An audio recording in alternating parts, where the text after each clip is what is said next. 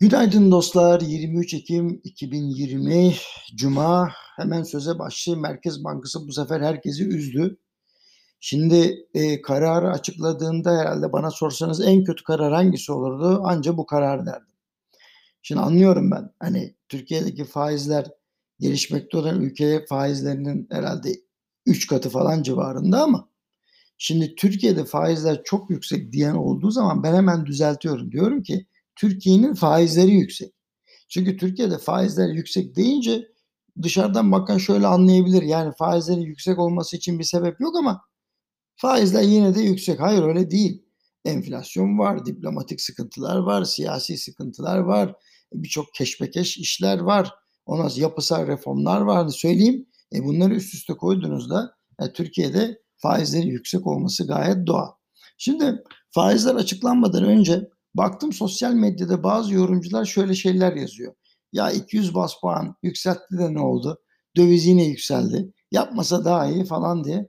Tam korktuğum gibi işler gelişmeye başladı. Neyse Merkez Bankası'nı anlıyorum ki bu sözleri e, dikkate almış, buna göre davranmış. Şimdi an, anlıyoruz ki e, iki tane cephe var Türkiye'de. Bunlardan bir tanesi hani yüksek faizle dövizi durdurma cephesi, bir tanesi de faizin yükseltilmesine karşı bir cephe. Aslında faize tam tersi karşı desem daha iyi olur. Her şeyden önce faizi yükselterek kurları durdurmaya çalışmak abes çünkü olmuyor. Çünkü ülkede başka şeyleri düzeltmek lazım işte demin bahsettiğim şeyleri. Dolayısıyla biz piyasa kurallarına uyacağız ki döviz kurları sakinleşsin.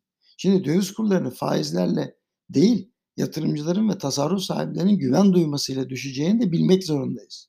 Yüksek faiz isteyenlerin içi dolu olmayan yorumlarına karşı inat, karşı cephede hamaset dolu yorumlarla faiz böyle kalsın kalsın diyorlar. Yani çok enteresan bir durum var. İki tarafta hamaset yapıyor. Şimdi bir ülkede faize para yatırmak herhangi bir yatırım e, kararından ya da yatırımın karından diyeyim daha fazla ise şimdi bunu düzeltmek için faizleri kamunun zoruyla düşürmek e, bence e, yanlış iş.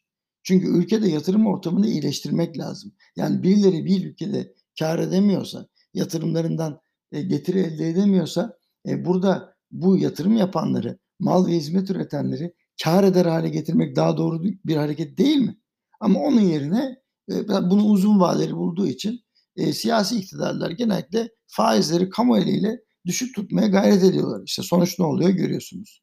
Şimdi dün alınan karar döviz kurlarının yükselişe devam edeceği bir ortamı hazırladı. Böyle bir karara destek vermek için de kamudan döviz satışı yapmak da doğru değil. Benden söylemesi. Ne yapılırsa yapılsın beklentim faizlerin 2021 yılın başında %15 ile 20 seviyesi arasına çıkması. Buraya doğru gidiyoruz belli ki. Hatta bu yani 2021'e de kalmayabilir. Ha bu arada 300-350 bas puan faiz e, artışı isteyenlere de bir cevabım var. Kurların yükselişini durdurmak için, TL'nin istikrarını sağlamak için ilk önce siyasi ve diplomatik sakinlik, Merkez Bankası rezervlerinin güçlenmesi, yatırım ortamının iyileştirilmesi, daha yüksek katma değerli ihracat, döviz kazandırıcı faaliyetlerin cesaretlendirilmesi lazım. Elbette pandemiden kaynaklanan olumsuz etkilerin de azalması gerekiyor. Özetle bazı işleri kendimiz yaparken bazı işlerin de kendiliğinden düzelmesi gerekiyor. Sonuç, faiz her kötülüğün anası olmadığı gibi her hastalığın da çaresi değil. Bunu anladığımız zaman meseleye daha rasyonel bakabiliriz. Hem faizi, hem dövizi, hem de kan biyolojimini kontrol etmeye çalışmanın vahim bir hata olduğunu hala anlayamadığımızı görüyorum. Önemli not bu arada.